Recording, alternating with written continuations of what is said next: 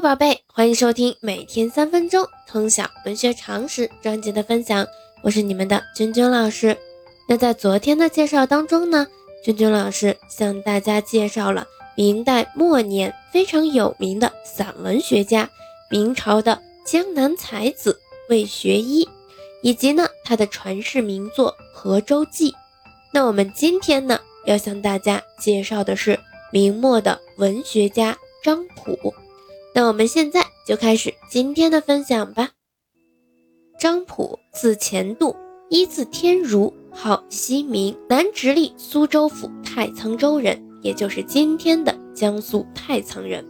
明朝晚期的文学家，他自幼好学，所读之书必手抄七遍，因此给自己的书房命名为七路斋。崇祯四年进士，选庶吉士，自幼发奋读书。明史上既有他七路七坟的佳话，与同乡张彩齐名，合称楼东二张。张溥曾经与郡中名士结为副社，评议时政，是东林党与阉党斗争的继续。他是副社的创始人和领袖，著述颇富，有《七路斋集》等等。在文学方面，他推崇前后七子的理论，主张复古，又以。物为有用相号召，一生著作洪峰，编述三千余卷，涉及文史经学各个学科，精通诗词，尤善散文诗论。代表作品有我们刚刚说的《七路斋集》以及《五人墓碑记》等等。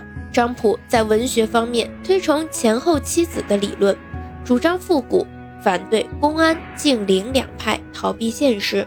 只写湖光山色、细文琐事，或追求所谓的幽深孤峭的风格。但他在提倡复兴古学的同时，又以物为有用相号召，与前后七子单纯追求形式、模拟古人有所区别。张溥的散文在当时很有名，风格质朴、慷慨激昂、明快豪放、直抒胸臆。其中《五人墓碑记》一文慷慨激昂。充满爱国激情，他赞颂了苏州市民与阉党斗争，强调匹夫之友重于社稷，为近身所不能及，蓄意相间，以对比手法反衬五人磊落胸襟，为传颂名篇。《左传》五人墓碑记收入《古文观止》。张溥一生著作宏丰，编述三千余卷。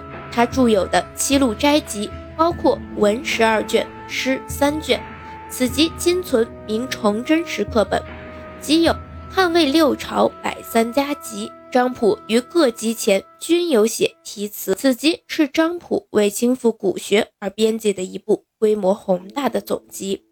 张溥其他著作有《春秋三书》三十二卷，《历代史论二编》十卷，《诗经注疏大全合传》三十四卷。此外，张溥又为《宋史纪事本末》及原始即是本末古传论证，著有《万宝全书》，记述了当时博弈娱乐如象棋棋谱中式骨牌的概况。那我们今天的介绍就到这里，喜欢咱们节目的长期关注老师的喜马拉雅号，我们明天见。